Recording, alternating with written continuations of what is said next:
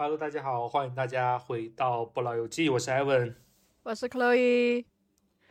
这一期就是我们一周年的特别节目，谁能想到我们能做一周年呢？没想到我们走到了今天，We made it。对，不知道的以为我们赚了一千万。OK。对啊，现在粉丝也有过五百多，也不错啦，不错。对，辛辛苦苦运营三百六十五天，收获粉丝五百三十六个。对这一期呢，我们因为是个特别节目，我们就想也做一个回顾嘛，浅浅的看一下我们之前做这些节目啊，包括一些评论呐，包括在录播课当中发生的一些特别奇特的事情，对，我们就来一起回顾一下。这是不老有记的一个年会，对，但是没有礼物的那种。对，OK，处处透露着贫穷的感觉，怎么回事？穷酸就是我们的底色啦。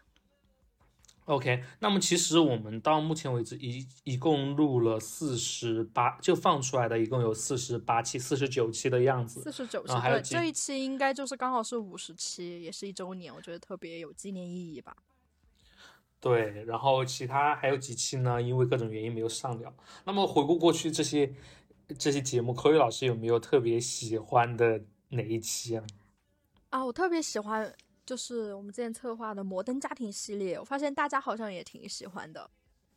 呃，因为就是在第一季的时候，我们就有聊过摩登家庭，当时但是当时是聊了很多美剧，也就是泛泛的来聊了一下，介绍了一下吧。然后在第二季的时候，我们好像就出了一个比较深度聊摩登家庭的两集，就是聊里面人物的原生家庭。我记得是有有一期是播放量已经破千了，我在在不老有机被播放量破千是一是一个很了不得的事情。前情提要一下，对对，就大家感觉也蛮喜欢的，因为你如果看摩登家庭的话。你真的会觉得看这么十几年，你跟他好像就真的是我的美国亲戚，就是我素素昧蒙面的家人了一样，所以我就会觉得特别的温馨。对，对，其实我跟口语老师一样，也是特别喜欢《摩登家庭》的这几个系列，包括最开始我们有录两，呃，对，一共是录了四五期吧，就是对，呃呃，前两期是对剧情的一些解析，后面几期是对。剧里的人物的一些剖析，其实，在录这个节目的时候，我觉得柯宇老师就是有一些观点让我印象特别深刻，就是他有反思到这个剧，呃，当时的一些社会背景啊，比如说 J 的那个脑白男，然后他带着那种美国主义去审视 Chloe，这是，呃，很多观点其实是我在之前在看剧的时候没有感觉到的，就是真正的有感觉到一千个人眼里有一千个哈姆雷特的那种感觉，对，然后这个。录的时候也是让我印象特别深刻，包括现在我有的时候也会，还会有的时候刷一刷《摩登家庭》嘛，美其名曰呃磨磨耳朵、练练听力之类。但是我是觉得，就是有一种呃亲切感在那里，就是很生活化、很碎片，也就是能够还蛮蛮轻松愉快的。对，因为这部剧它真的写的很好，就像国内的什么《甄嬛传》之类的，它会衍生出一系列什么真学家。其实我觉得《摩登家庭》也是常看常新。包括我之前就有再重刷一遍，但是刷多了，你真的会觉得啊，我剧情我已经会背了，所以啊，刷起来也没有那么有劲儿了。但是我最近发现一个很好的，就是你又可以获得乐趣，好像你又可以啊学到一点东西，就是在睡前，因为之前就是视力下降蛮厉害的，所以我决定就在睡前要戒掉玩手机，所以我选择把我的耳朵用起来。啊，所以我在网易云上面发现了一个宝藏的播客，就是它里面会播放《摩登家庭》的音频。然后与其他的情景喜剧不一样，就是《摩登家庭》它没有罐头笑声，就不会特别吵。如果听那种有罐头笑声的，一会儿就笑的话，其实在睡前也不是那么适合听。但是呢，《摩登家庭》它其实也不适合在睡前听，因为听到很好笑的情节，我真的会笑出声。就像我昨天晚上，我已经我听到第三季了吧。不知道艾文老师有没有印象，就是 Cam 和 Mitch 他们在减肥，就是 Mitch 陪伴着 Cam 他们进行那个 Juice Fast，他们就不吃东西。然后在对嗯，Mitch 老板举行的一个慈善晚会，上面他们就破防了，然后两个人就跑到海里去相拥而泣。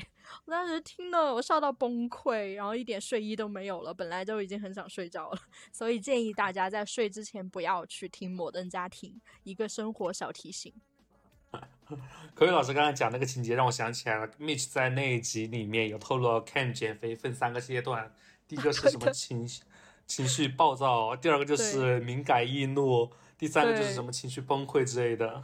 对，第最后一个阶段就是呃怪 Mitch，对，把一切的责任都推给他，但是他从来没有接触过这最后一个阶段之后是什么阶段，对他来说也是未知的。没想到最后是 Mitch 先破防了。对，陪他一起减肥。对，真的真的很好笑。这这部剧真的写的蛮有意思的。对，就是喜欢的节目啊，你就聊起来都会感到开心。那么就要 聊一聊，就是我们印象中不是那么喜欢的哪几期节目。呃，艾文老师，你几期应该够了吧？几期应该够了吧？科威老师是不是有一个清单得依次列一下？倒倒也不必啦，倒也不必啦。艾文老师，你最不喜欢哪一期？我其实不是很喜欢，就是之前有策划一期，就是其实这一期是母亲节特别节目，是我们第二季的第十五集，然后就是为母则刚，当庭枪杀仇人这一期，倒不是说这个故事是呃我什么不喜欢，就是这一期的准备真的是太仓促了，也是因为工作原因或者是呃时间原因吧，就是在之前准备的时候。然后包括后面的叙事逻辑啊，在讲这个故事的时候，就是非常的冗余，嗯，让我自己在录的时候我都有感觉到，所以后面剪的时候，包括后面再放出来，我觉得真的是个灾难。但是为了就是守住我们一周一播的，呃一一周一更新的这么一个约定，就还是把它恬不知耻的给它放出来了。真的这一期的叙事逻辑很有问题。是艾文老师最后。回听了之后，就是得出的一个结论嘛。但是这一期我觉得播放量还不错啊。呃，播放量那就是大家可能就是心里有话，但是没有说出来。就我自己觉得感觉不太好，不太好。对，嗯，对。那么我我也是，我不喜欢的是北九州。虽然虽然北九州第上上中下嘛，上是我们不老友记开播以来播放量最多的一期节目，而且。呃，他是有狠狠蹭到一些热点啦，因为我本来就很对这个案件很感兴趣，我好几年前我就对这个案件非常感兴趣，去去研读了很多资料，所以我自己做播客之后，我就自然而然的很想把这个案件就分享给大家。然后我记得那天录的时候也是，我写了一个巨长的文案。因为他这个案件实在太复杂，里面的人物太多了，他们的关系又太错综复杂了。然后那天我跟安老师就是上中下一口气录完，我记得录了有半呃有三个多小时吧。对，就说到后面，就我我已经就是嘴脑分离，知道吗？就是我 我脑袋在想脑袋的，但嘴巴在说嘴巴的，有时候嘴巴在说什么我自己也不知道，就已经整个人是一种很游离、很累的状态。所以其实这也告诉我们，其实如果以后要做这种大项目的话，我们应该要把它分一下，不要一口气录完，真的会影响到一点，就是表达的状态，就会影响到节目的效果。然后呢，本本来开始，对，然后本来开始就是也无人问津嘛，这个节目出来，因为我们当时也挺糊的，然后我记得就是播放量就 个位数，然后推出来不久呢，就某一个知名大播客，他就做了北九州的一个付费的节目。对，嗯，我我相信就有很多不愿意付费的朋友就流流落到了我们这 我们这里，对，然后突然播放量就上升。我跟艾文老师那几天真的有有被吓到，因为我们之前就一直是无人问津，也没有人什么人知道的一个小播客，我们在里面自娱自乐，然后突然就多了很多人进来围观，有点像你自己在房间里面自娱自乐的时候，突然多了很多人在外面看着你那种感觉。然后呢，大家也对。嗯，我们这三期节目进行了一些，呃，要么比较客观啦，我承认有的是说的比较客观，有的也比较友善啦，但是有的就是会让你感觉很，怎么说，就挺高高在上的吧，就那种指责你，所以有时候啊，看到这种评论，心里确实也蛮难过的。我记得我看到第一个恶评就是北九州的，看了之后，我那天晚上真的。有一点没睡好。我在我在梦里，我都在想怎么去回复这个评论。对，但是我现在真的假的？对，我在梦里，我有我有梦到，我在梦里我有梦到我去回复这个评论，因为我是在睡前看到恶评的，之前从来没有看到恶评，就我们只有呃寥寥几个粉丝，大家还蛮友善的。对，直到涌来很多陌生人，突然开始审判我，然后那天晚上就有一点没睡好，然后第二天也是回复了，但是我现在其实看到恶评就已经内心没有波澜了，所以但是呢，我现在也有回听我们之前的那些节目，就再也没有听过北九州了，因为确实现在真的是觉得觉得自己讲得好烂，对，然后我的剪辑也很有问题。是的，其实这一期主要是口语老师在讲这个叙事嘛，为了不不让我显太尴尬，然后就在其中，呃，没有完全按照案件的叙事逻辑去讲，然后我在其中有一些插科打诨啊，就是会扯一些其他有的没的闲篇嘛，对吧？其实对，对我们本来是想以一个就是朋友之间对谈的这种形式，因为你跟你朋友讲东西的时候，很有可能是本来一个事情，对吧？扯着扯着后面就不知道扯到哪里去了，这就很正常。就没想到大家这么较真。对，大家就要不想象我跟艾文，我们两个是坐在一个咖啡馆里聊天的朋友，我们不是新闻联播的主播，对我们不是那两个主播啦。哎，你不要 Q 我，小心又被封掉。Sorry。OK。OK。对，大家就是对对这种白嫖的东西还要求很高，但是再接再厉吧，再接再厉。对。对，然后其实口语老师刚刚有讲到，这那一期里面有很多恶评，其实另一期也有很多恶评。比如说，对，对，就是之前我们有聊一期，嗯，就是看片时候思考的女性主义，我不知道口语老师还记得吧？我记得，我挺喜欢那期节目的。这一期呢，我又狠狠的拉黑了一个还是两个人，就是在评论，我真的很无语，就是他。我拉黑的那个评论我删已经删掉，我也忘了是什么了。然后我后面又翻过去的时候，他有评论一一句，就是说“呵呵，玻璃心了 ”，就是你知道他不是带着一种友善对谈的角度来给你讲的，他就是像一个路边的一个呃，不说大妈嘛，就是路边的一个人，先是对你上下打量一番，然后对你 啧一下的那种，你就是有一种脚踩的狗屎的感觉。他又没有什么个人的观点，然后就对你这种 这种输出就觉得有被冒犯到，而且就是说玻不玻璃心的这种事情，就是谁先说这句话谁就占上风啊，就是很难回复，我就干脆就给他删掉拉黑好了，而且还没有关注我们。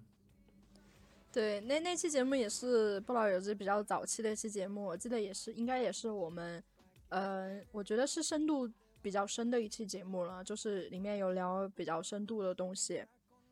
然后后来后来的恶评，我觉得艾文老师当时也是，应该也是没有太接触到太多恶评吧。就是你你现在看到类似的评论，你肯定内心没有波澜了，就比较可以平静的去回复他了。但是我觉得最开始的时候，我们看到恶评，真的会难免心里会有很多浮动，特别是那种点名道姓的，比如说男主播怎么怎么样，或者女主播怎么怎么样，肯定会内心有有浮动啊。如果他直接说的是主播们，你。这样我心里还想的是，哦，那艾文老师也有份啦，没有点名道姓说我。但如果是说我的话，就是已经点名道姓到了人头上，那难免还是会有点难过。对，其实还有一个原因就是这个，呃，女权的那一期的话题会比较敏感一点。虽然我们都知道这个，呃，这个事情或者这个道理是怎么样子，但是你难免讲出来有某一些点，就是很众口难调吧，只能这么讲。因为包括。每个人自己对一个东西的定义或者他认定评判的标准都不太一样，但是这个话题又特别尖锐，特别是现在这个时时间点下面，就其实就很难去讲这个事情，特别是一个男性的视角去讲这个事情，确实是挺难的。对对，好了，对，但是也有一些我特别喜欢的评论，这就不得不提到我们在评论区经常见到的几个。朋友，第一个就是 澳，对澳大利亚小熊猫，其实它不叫它的 ID 不是澳大利亚小小熊猫，主要是因为它的 ID 是澳大利亚，然后它的头像是小熊猫这个样子。对，哎，我觉得我觉得这个时候我们背景可以放一个那种颁奖的那种 BGM。然后我们来郑重的评选我们最喜欢的几位粉丝。哦，还能这样反向评奖啊？不是一般都是粉丝投票选选主播吗？怎么还主播投票选粉丝？OK OK。好，第一名就是来自南半球的澳大利亚小熊猫先生。为什么要在这里强调先生呢？因为与澳大利亚小熊猫，我们还有一个呃比较戏剧化的事情，就是艾文老师曾经把这位小熊猫的性别给搞错了。对，因为当时看到小熊猫，不知道为什么就是有些刻板印象，我以为是小熊猫女士这个样子，而且她不一定来自澳大利亚，有可能是挂了梯子，也可以，这位粉丝也可以澄清一下，发表一个澄清声明。对，也也欢迎你来评论一下，我们趁机骗一个评论。对，因为 因为小熊小熊猫先生呢，他好像，我就上次就说他在小宇宙好像有房，就因为我们随时就发布一个新节目，他会很快的就。闻声而动就过来评论，然后我发现他也关注蛮多播客，然后有时候会在一些播客下面也无意中也会刷到他的评论。啊，对对对，我也是有刷到过。对，那么在这么多播客当中，呃，您在百忙之中还会抽空来看一看我们，然后还要叮嘱我们，你们一定要坚持下去哦。我们觉得还是挺感激的，谢谢。对对，还有人在关注我们。对对，其实还有一个就是。Jennifer，哎，那 Jennifer 全称 ID 叫什么？Jennifer 的小宇宙吧？好像是吧。对，对，也也非常感激，因为最开始就是我们还在自娱自乐阶段的时候，然后 Jennifer 朋友呢就会频繁的出现在我们的评论区，然后给我们巨长的回复，都是那种特别友善、特别鼓励的。最开始艾文老师还来问我，他说：“Jennifer 是你生活中的哪个朋友吗？”对，因为因为我们最开始播客成立之初来给我们捧场的都是我们的朋友、亲朋好友，但是大家都装作不认识我们的样子，然后留一些假的要死的评论。对，所以所以安老师也就怀疑说 Jennifer 是不是我的朋友？我说应该不是我的朋友，但是他的评论就是太过于友善了。他甚至还回到我们很早的几期里面。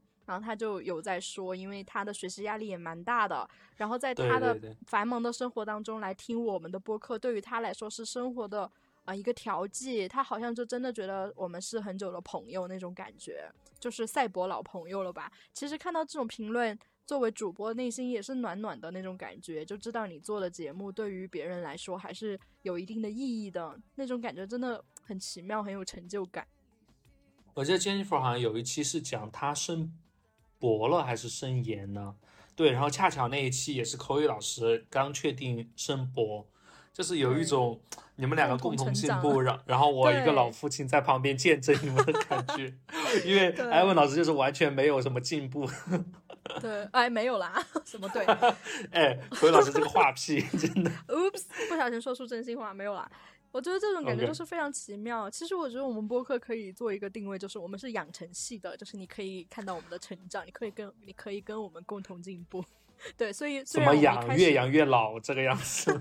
对，虽然我们一开始不是最好的，也不是做的最最妙的，但是我们可以一起成长。对，我们可以定位成这样吧，以后做的烂也有借口了。OK OK。对，其实还要特别感谢一个，就是一个有有台吧，不算低台吧。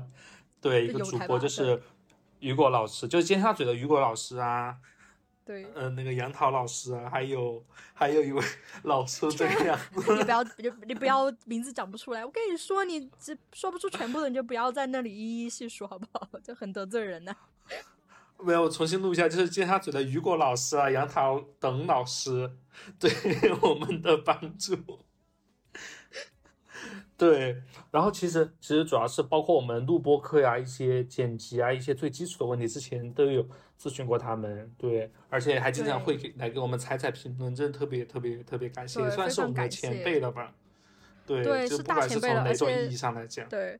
对于我们这种小湖播客来说，尖沙咀算算是一个大播客了，对，所以我们也很荣幸，也很荣幸可以蹭到啦，对。呃，对。那么其实还有一些评论也是蛮好笑的，就是我印象最深的有一期，就是在我们有一期的那个恐怖的比较恐怖的播客下面，嗯，有人就讲，呃，说被吓到啊，就是感觉我们恐怖的气气氛虽然很好，我觉得这个可以，但是我觉得恐怖气氛大部分还是那个 BGM 比较恐怖。对，其实我们讲的时候就还好啦。我和口语老师应对恐怖的方法就是讲到那里的时候就开始自己发笑，这个样子，以大笑掩饰恐惧。对，那其实你后面有回听我们那几期恐怖的播客吗？你会觉得害怕吗？哎，还是挺恐怖的，加上 BGM 真的还挺恐怖的。这所以还是 BGM 恐怖啦。对，对对，包括之前我们在那个有接受一些褒奖嘛，就是互联网特产的那一呃特产的那一期，就有一个笨桃。先飞 ID 是这个一个人，还有讲艾文老师的声音真的好好听啊。然后他还打了括号，就是夸完括，他打括号说不好意思，我不是花痴，只是单纯的赞赏，夸人不要钱，可以多多夸一下这个样子。OK，笨笨桃笨桃先飞这位朋友你在吗？你在吗？喂，如果你在的话，我要让你知道你的这这个评论可能让艾文老师就是开开心，可能要开心一年。对，因为当时艾文老师看到这个评论，马上就报备给了我，然后就给我炫耀。然后在我们第二期要录的节目的片头，然后他又提了一次，然后今天他又提了一次，真的会很喜欢这句评论。也希望大家可以多多给我们褒奖，我们真的会很开心。对这个评论有让我深刻的思考一下，要不要我们以后都都是早上去录，这样声音会比较好听一点。对，对，口语老师有没有比较喜欢的评论，或者是比较讨厌的评论？我们就变成了这个读恶毒评论的那个栏目了。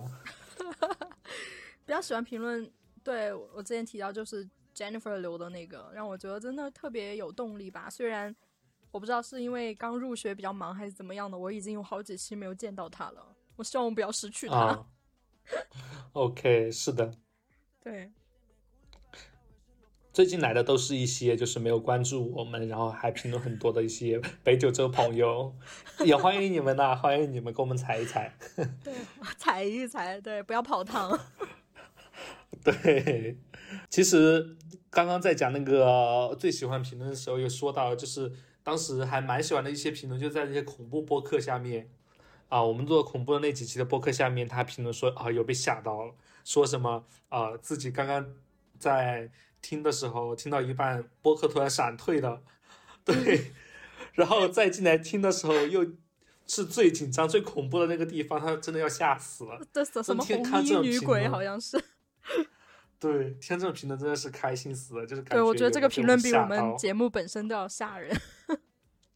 但是录这期节目的时候，就是中嗯元节那一期节目的时候，口语老师还记得吗？就是我们中途有三段，这个耳机都是莫名其妙的会断掉。对，当时真的有有点发怵，因为中元节那一期我记得也是晚上录的，但之前那一期是下午录的。对，中元节是晚上在录。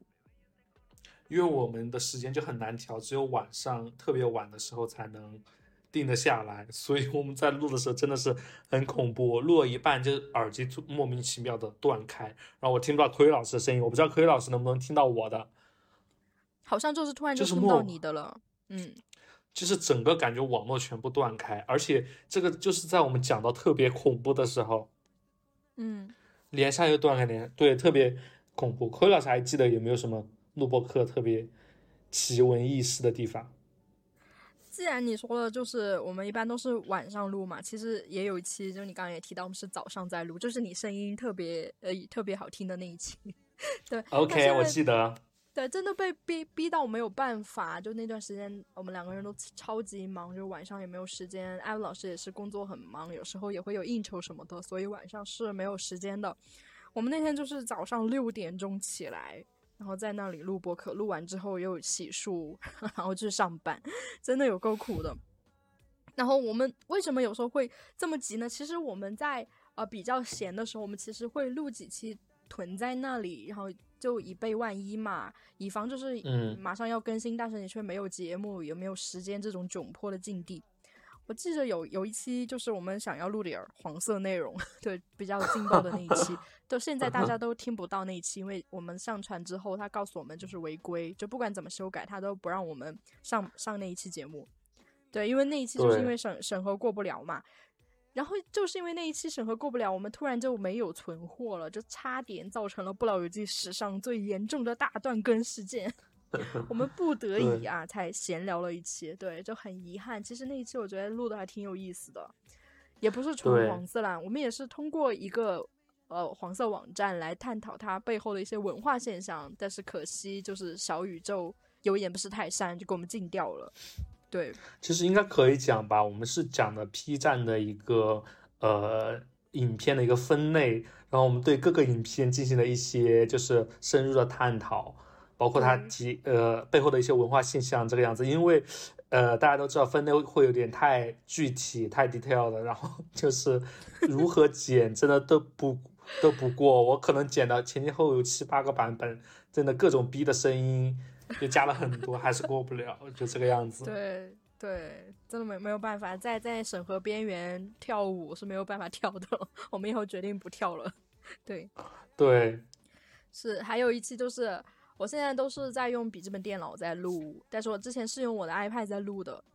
但是呢，就是因为有一次有一个录音事故啊，就是录完整一期之后，我把文件发给艾文老师，艾文老师告诉我，你后面四十分钟你都没有声音呢，然后没有办法，我们最后只能重新再录一遍，所以我就换到了笔记本电脑上面，真的很吓人。这种录音事故也会导致我们我们之前的工作白费。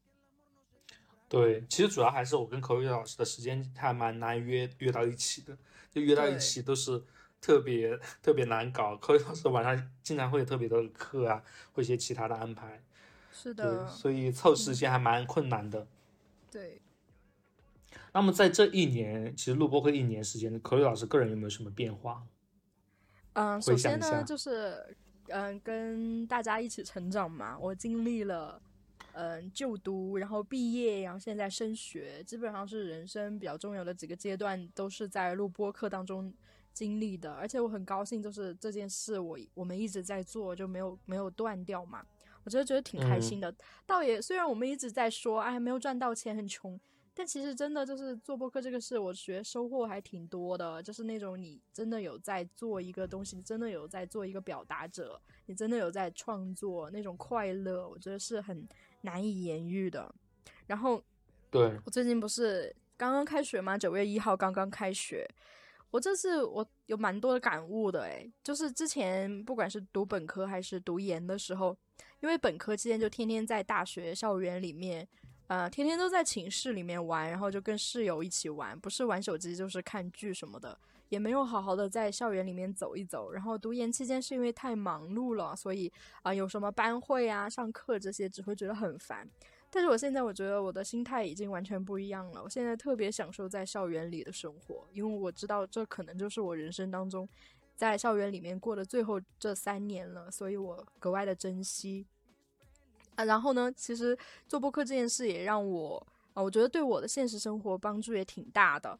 我觉得它让我的表达能力就上升了几个 level，就之前完全没有这种感觉。特别是我我感受比较深的就是在我毕业答辩还有一些面试的时候，我都能感觉到，就是说话的时候，虽然有时候你不知道在说什么，但其实我的嘴巴还一直在动。对，就感觉我的嘴巴有了自己独立的灵魂，就不会，就不会不知道说什么时候就亮在上面。对，我觉得对我的帮助还是挺大的。但是呢，我也感觉到，就我不知道艾文老师有没有啊，就是以新冠呃阳了之后，就是有那个所谓的脑脑雾啊，就感觉脑子没有以以前好使了。我以前我从来不会有那种，我说话说到一半，我不知道我在说什么，或者说我不知道，呃，我现在就有一点，我现在就有一点我不知道我在说什么的感觉，就或者我不知道，嗯，我说到哪里了那种感觉。但是我现在就会经常有那种感觉，这可能是我不知道是老了脑子不好用，还是说都赖新冠了。对，我不知道安老师有没有这种感觉。我觉得两个都有可能，可能两种原因都有。对，对。其实录播课这一年让我对就是误解是被表达者是表达者的宿命，呃，被误解是表达者的宿命这句话就是有一种更深的理解。那被。被误解这个事情呢，我觉得一方面可能跟自身的表达习惯或者是呃能力水平可以这么说吧有关而。另一方面呢，可能就是事情这就这样，然后大家都是有各自的看法，他就是喜欢觉得你某一两个词、某一两句冒犯他我觉得就是 OK，就这个样子，就是嗯更能接受现实，包括网络上的一些冲突，就是一些恶评呐、这个样子。嗯，对心另一个就是。对，另一个就是做了一年，其实回想起来还蛮少有东西能够坚持这么久。不老有记虽然磕磕绊绊也坚持了一年，期间经历了三季。对对他其实这个习惯或者这个播客就像一个根一样，我们就尽量争取不让这个根断掉，就每年呃每周一根，不是每年一根，说错了，就每周一根，然后就像一个根深扎在这里。对，然后它是一个不变的东西，因为现在生活，包括口语老师，就是呃工作生活，我我觉得我们应该都是这样，变化太快了。啊，嗯虽然有短时间你你感觉不到，但是你回看的时候，你有的时候感觉这一年经历了好多事情啊。但是，呃，从一年到尾，完全贯彻的事情不多，除了吃嗯饭、洗漱、刷牙，可能你吃饭的饭堂或者呃地方都已经变了好多个了。但是回看，就是不老有记在这么呃长的一段时间都是稳定更新、持续输出的，我觉得这一点还是蛮开心的。对，对，回到个人的那个职业成长路径来说的话，可能就是从一个呃呃呃新人吧，哎呀，可以算新人吗？也不算很新的人，变一变成一个旧人 这个样子。对，就是刚进一个新团队，新的一个律师团队，感觉还是 OK，慢慢的熟悉，也慢慢的呃如鱼得水吧，可以这么说吧，比一开始刚来的时候拘谨呀那些都好了很多。对，包括嗯你逐渐认识到你在团队当中的一个独特价值，你能带来的东西。对，其实这个也让我不管是在团呃生活啊，或者是安排录播课啊这些呃时间点，包括一些内容上，我觉得都会更加的自在自如。我觉得这一年呃很大的一个变化就是说个人嗯从各个维度上成长了嘛，包括体重嗯可能也有一点成长。我感觉不要再提了。对，我觉得就是不老有记有点像我们在互联网上的一个小小的栖息地那种感觉吧，就是你可以在这里获得，就不管你现在的工作生活多么的繁忙，你现在多么多的糟心事，至少在准备节目和录节目的过程当中，我们是完全沉浸在这个过程里面的。然后这个节目它本身也变成了我们的一个有点像赛博日记本那种感觉，就是你可以听到嗯一年当中你的。啊，因为我们在节目当中也多多少少会提到自己的现状嘛，你回回顾之后，你会发现啊，原来那个时候我在为这件事烦恼啊，但是现在你在看那件事已经不算什么了，这其实也是记录了我们俩的成长。所以不老有机有一半播放量都是我们俩自己 自己回听贡献的，是吗？对对，都其实都是对，其实那些根本没有那么多听众，就是有的是我们小号，对，我们在自己评论自己。对，然后在策划这一期的时候，可宇老师有加了几个问题，就是这些问题也是有带着一些就是疑惑的味道。那么我就先来问一下可宇老师，既然你提到这个问题，我就想问一下，你设的这第一个问题就是你想跟谁交换人生？那么是跟谁呢？对我觉我觉得这个问题，大部分人可能会说什么啊，什么比尔盖茨或者马斯克或者什么明星之类的。啊我居然是大部分人。OK，你你要跟谁交先来换人生？你先来，你先来。讲完吧，你先讲完吧。对，但是但是我觉得你是想跟娜娜德瑞是吗倒也没有。对？OK，对，那老师先说你的吧，因为我还没有想好。对好吧，你列这个题目，但是你没想好，我能接受。对，对，刚刚我但是但是我要加一个前提，这个，我我加一个前提好吗？嗯，就是你跟他交换人生之后，你还是你，对你你的等于说你的学识，然后你的认知，你的脑子都还是你，只不过你跟他交换了人生。是从哪个点开始交换，还是说我可以任意选个时间点？Right now，就现在我要跟谁交换人生？对，就直接魂穿，对，现在我可能 想跟谷爱凌吧，为什么？啊，开玩笑，开玩笑就谷爱凌现在就是最火吧？但 是你没有办法，你你像他下一次要比赛什么的，因为你是以你的心智去的，你不会呀、就那些项目。我就我就明天宣布退役啊 就是成就功与名这个样子。但是我觉得很难的一点就是，当别人问我国籍这种问题的时候，我觉得我可能会很难 handle。对啊，就就很难 handle 啊，你就是嗯那种风口浪尖的人物，就很就很很难哎。嗯，我可能呃，另一个想法的话，可能就是跟马云吧，因为马云现在就是已经在差不多在幕后，就是嗯这个样子，幕后大佬。其实按道理来，呃，不是按道理来说，就是真正的想说，我觉得现在，呃，我觉得不太想跟谁交换人生。嗯，对。其实我问出这个问题之后，我其实跟安老师也有也有一样的答案，就是我发现我想了一圈之后，我好像不想跟谁交换人生，因为之前虽然一直会想说想跟那种特别有钱的人或者特别有权有势的人交换人生，但是我其实发现，如果你以你自己现在的这个灵魂魂穿别人之后，你不一定能够在他这个位置上能够坐得稳，或者能够过得很好。我突然一下意识到为什么啊，你先讲。如果说非要跟哪个名人交换人生的话，我更想跟一些创作者交换人生呢。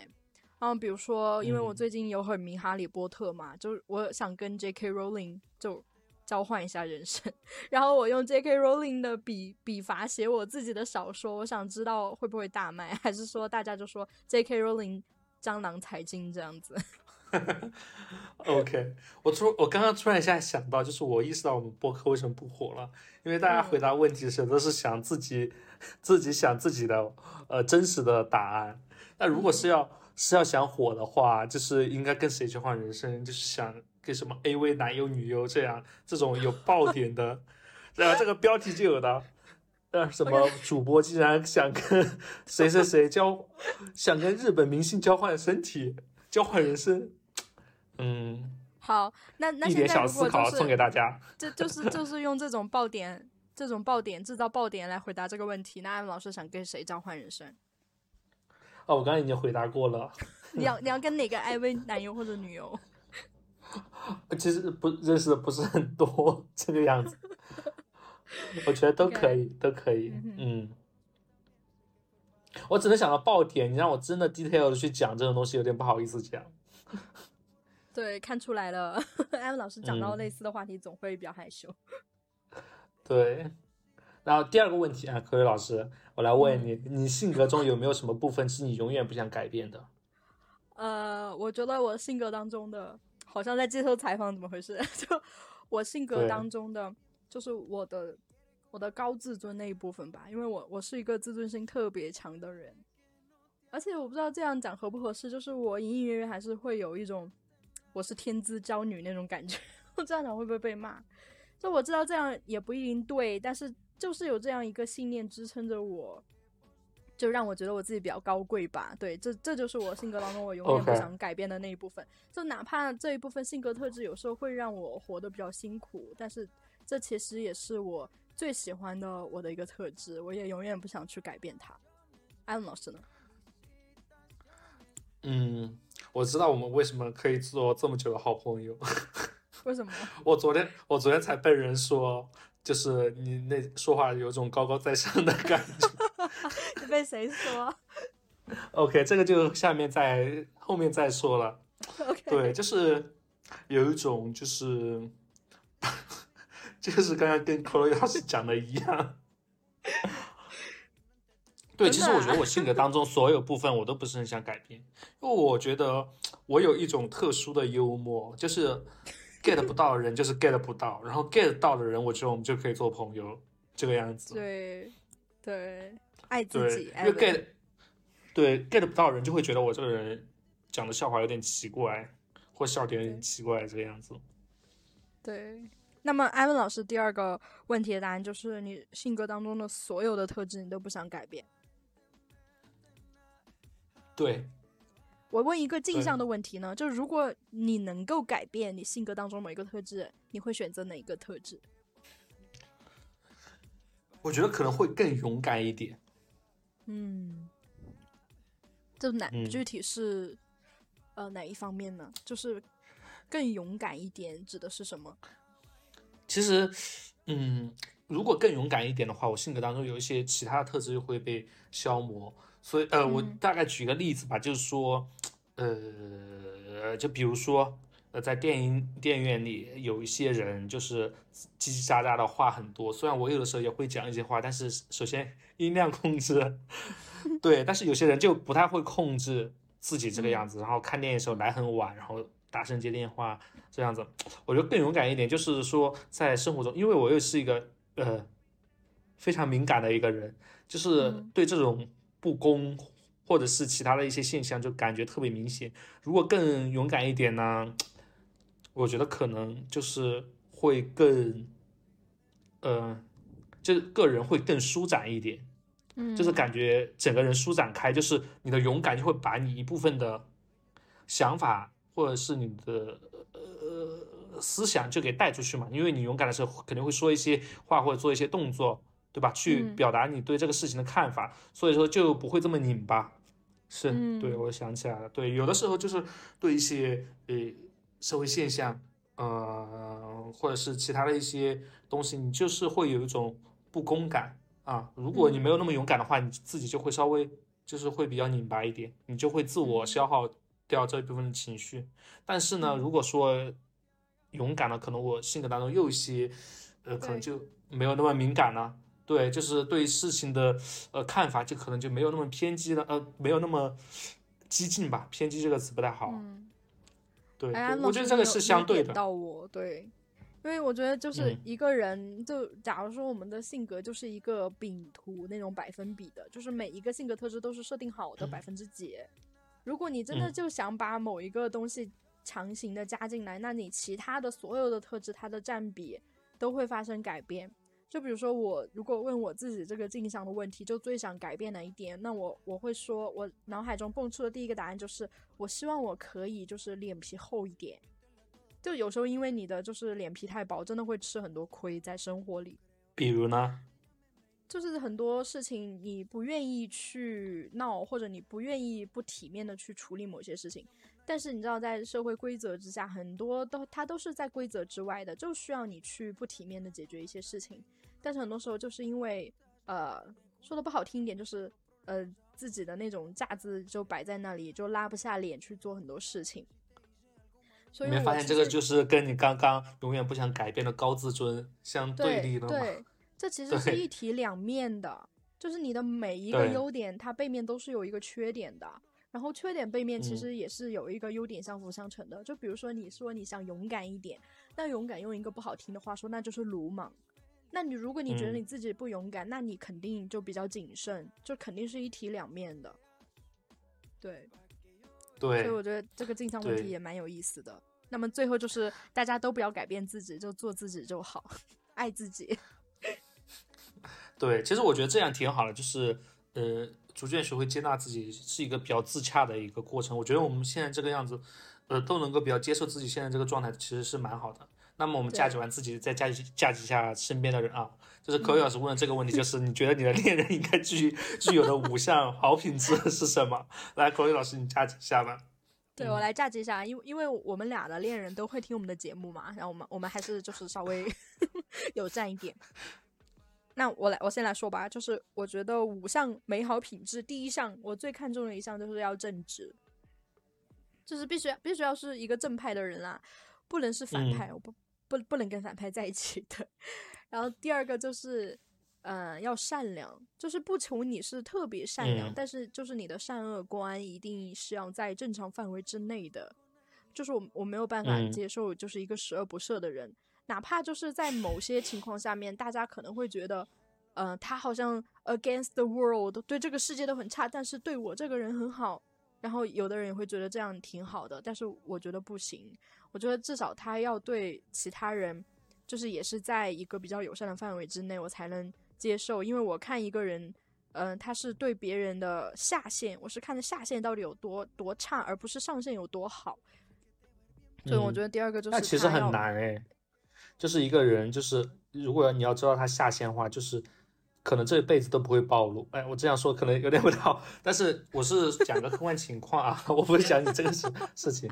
就是有些人就是一辈子都不会暴露，或者在很长的时间当当中才会看得看得出来。你要你要小心一点哦，你要小心一点哦。我 我只是讲这个这一个情况。OK。安安老师很慌乱，对我我的意思就是说，不能看，就至少在他现在已经表现的过程当中，你要看他的下限在哪里，而不是要看上限，因为下限他很可能以后，比如说你们发生矛盾或者没有在一起之后，他可能就会这样对你。所以我觉得看一个人得看他的下限，而不是上限。嗯，那么我觉得第三个特质就是艾文老师刚才说的勇敢，我觉得勇敢很重要。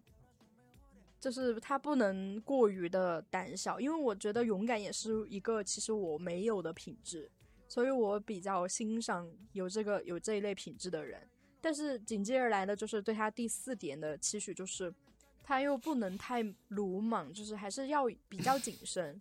对，就如果你真的是很勇敢，就是无脑而勇敢的话。那真的很可怕，就有点像超雄综合症嘛那种感觉，就是你是要勇敢，但是你也你要比较冷静，对，不能光勇敢。然后第五点有点像甲亢。对，第五点就是，嗯，我觉得应该要快乐一点。就我是我觉得还是跟快乐的人在一起生活，自己也会比较快乐。对，这就是我的五点。安老师呢？对。听了口语老师的五点，我就觉得，嗯，我谈谈我的看法吧。就是我觉得应该拥有的五项美好品质呢，就是我刚刚说到我喜欢自己的那几点。第一个，跟一个镜子生活在一起。第一个就是要有一个呃自洽的一个状态。我自洽，我觉得也算一种好的品质。就是你不能说一些话或者做一些事情，跟你平时的说话或者表达是相反的一个状态，或者相违背的一个状态。就是你生活在一个，就是你的行为和语言在你自己的规则里，你是自洽的，没有冲突的啊。在一般情况下是不会觉得就是你说话言行不一，呃，这个样子。第二个就是我觉得要有一个呃特殊的幽默感。呃，这个特殊的幽默感，我觉得表现一个形式就是，呃，不要讲那种烂大街的梗，就是你会有自己觉得好笑的点。嗯，对，对，然后还有一个就是，我觉得在有一方面会有，呃，比较有一些特长。并且能这个在这个特长里面有一些自己的呃开心的点，这个特长可以是工作或者是生活当中的一个兴趣、一个爱好，或者是你你觉得你工作能力特别强，能够在工作当中嗯找到快乐，我觉得这个也是一个嗯一个特点。这个这个互动不一定是要在呃跟我建立的，对我觉得是跟社会建立的，我觉得这个也是嗯大概就是我觉得呃我我希望我自己身上也有的，或者我身上已经有的。的这一些特点就大概就是这几个，嗯，对，OK，OK，那么价值观别人过后，我们来说一些假设的问题，OK，一些天马，OK，对，就是如果你穿越到十年前看到了自己，你会对他说些什么？口语老师，你会对自十年前的自己，我算了一下，大概是我们高三、高二的时候。对，差不多。我我我真的我立马就想到，我立马就想到我要说什么，就是不要学医，真的。OK。对，还有就是努力学习吧。还高中的自己还是不够努力，就每天晚上还在玩手机看电影，就不要玩手机看电影了，就熬过这三年，不要不然你会在一个。嗯，你不是很喜欢的学校里继续读书，要读很多年，然后就不要学医了。对，就这样。希望你的老师不要听你这些播客，这个样子。OK。老师呢？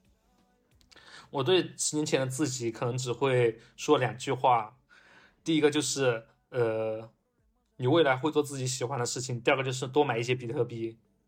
啊，就是这样。这很实际啊。对，因为。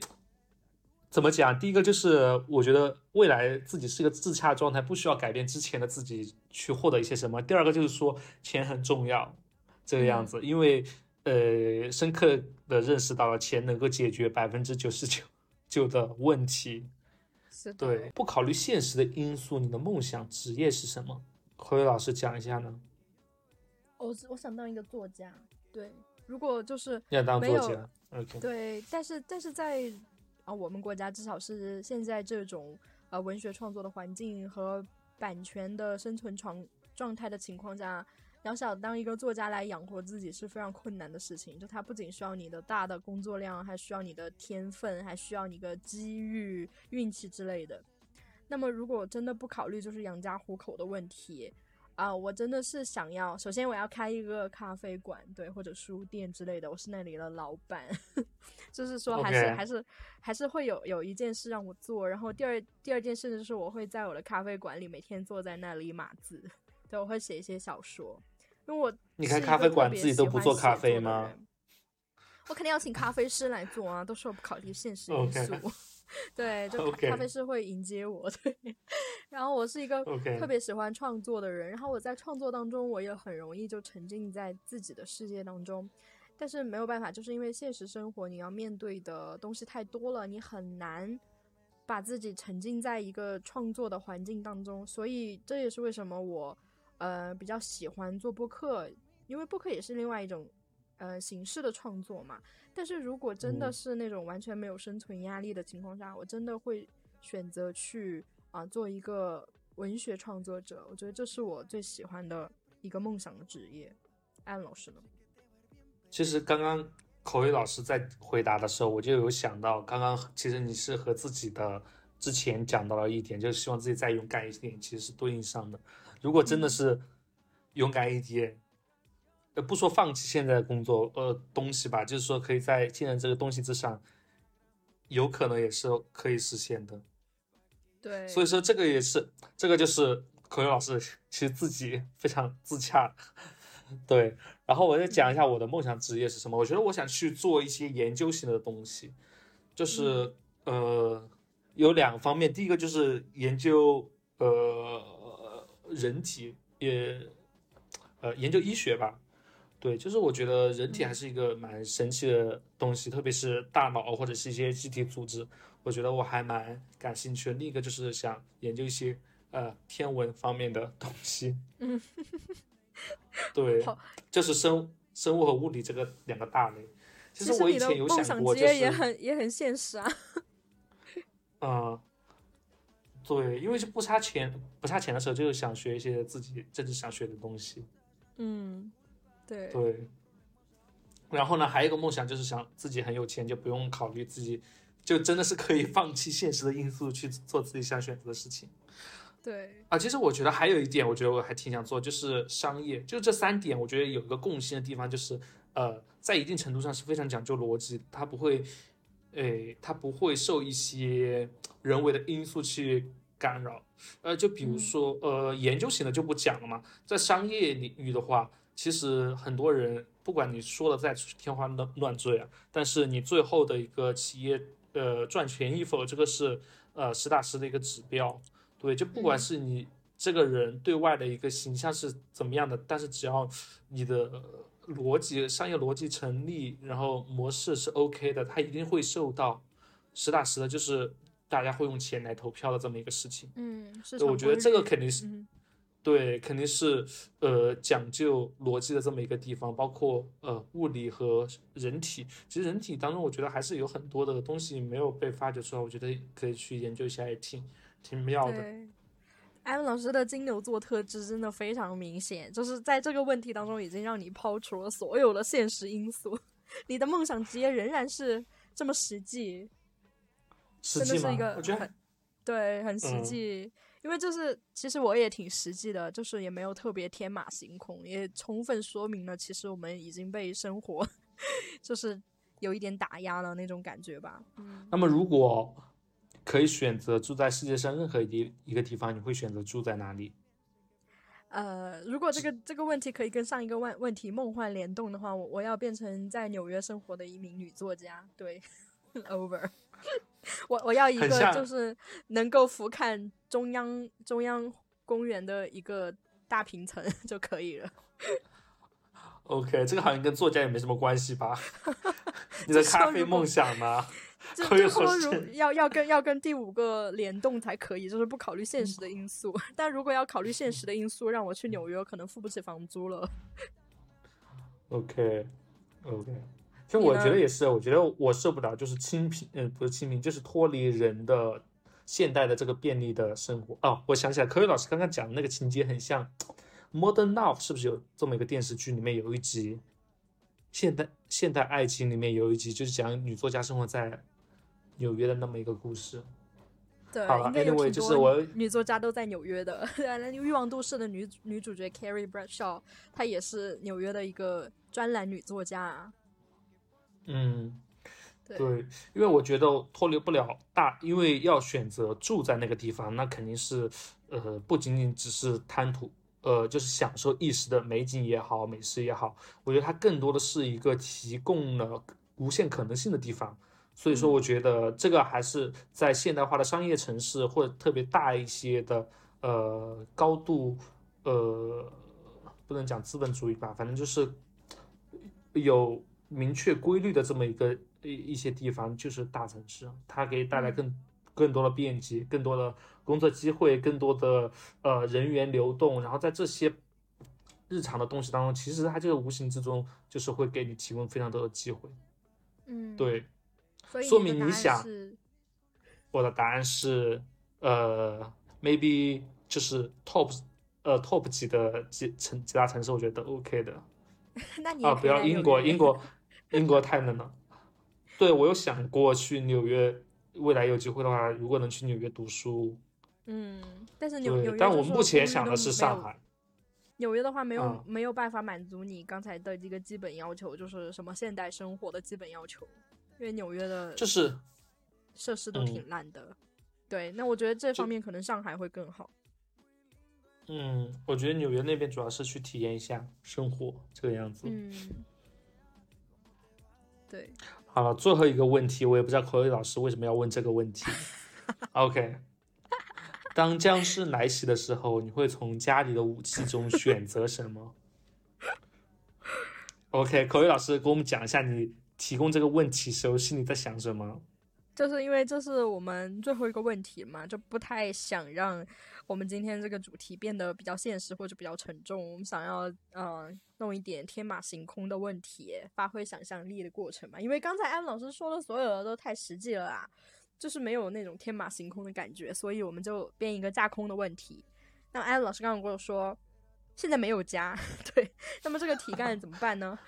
就是我们来假设一下，呃，如果就在你现在录播课的这个地方，你突然就是外面僵尸爆发，你会怎么就是去闯出一条生路？怎么闯出来就是生路？我先跟你讲一下，我现在住的这个酒店，这个窗户是打不开的，所以他破门而入的话，我就死定了。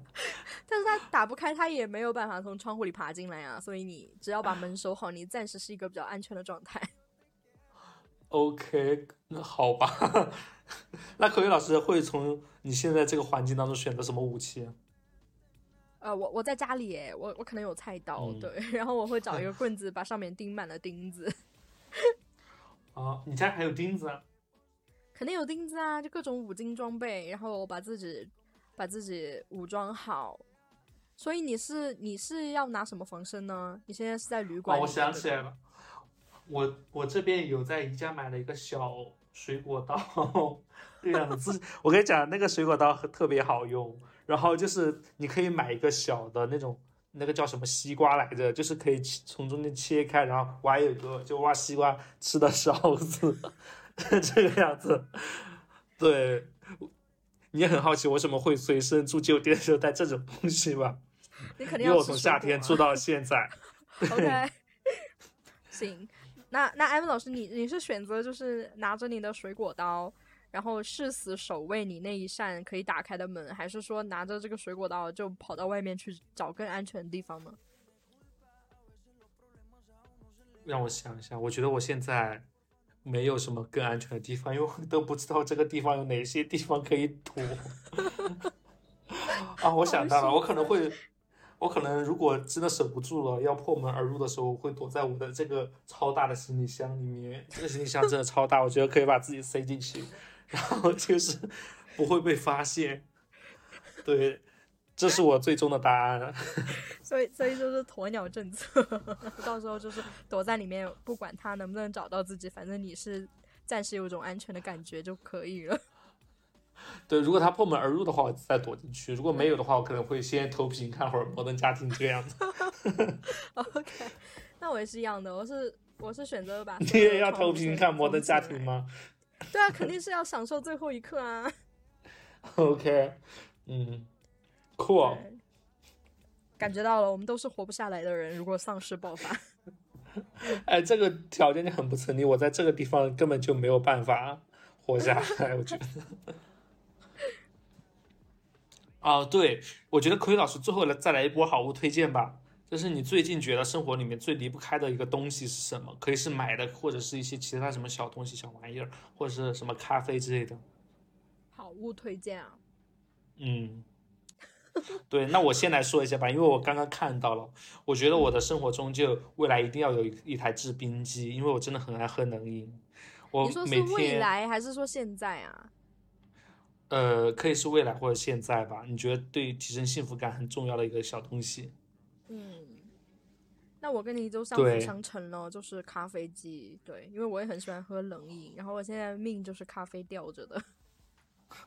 OK，哇，真的，我每天现在上出入酒店的时候，因为它下面有个呃做饮品的地方，然后它就有冰块，然后每天上下楼的时候，我就会拿一个杯子，然后拿一个保温杯接一个冰块，然后回去，或者是上班的，真的你，啊，你那里也会有冰块啊？我现在我现在就是说，因为经常在学校里面跑嘛，你知道学校里面接水，它就只有热水和开水，就是 like 正常人一般会喝的，对。但是呢，我就买了一，我就斥巨资几十块呢，买了一个保温杯。然后我妈就很奇怪的问我，她说：“你就买一个玻璃杯就好了呀，因为你们学校随时都可以接到热水。”她以为我要喝热水。还有你们学校有 有那种热水机啊，随时都可以接到热水，你没有必要买保温杯啊。但他不知道我买保温杯只是因为把我家里的冰块带到学校 去喝冷饮。我去，真的，我们很爱喝冷的东西。对，就是什么一般好喝的东西加冷饮就会好喝翻倍，特别好喝。对，这常温的就难喝的要死。没有想到我们在播客最后的一个问题里面达到了一个 完全一样的选择。Bravo，Bravo。这这个时候就应该有一个制冰机的推广啊？怎么回事啊 OK，好吧，我们先活下来再说吧。问我好物推荐，我真的以为 M 老师有私下悄悄的接推广。我觉得我们可以谈一下，对，可以跟一些商家沟通一下，可能很快了，很快了，我的一个初步判断。OK，OK，好吧，这一期就这样吧，这是我们第一周年的特别节目，希望我们未来会有更多的特别节目。然后，如果大家喜欢我们这期节目，一定一定要关注、点赞、收藏，就是能支持的做法都做一下吧。对，然后我们也会继续做下去的。我们会坚持。我是 Evan，我是 Chloe，拜拜，拜拜。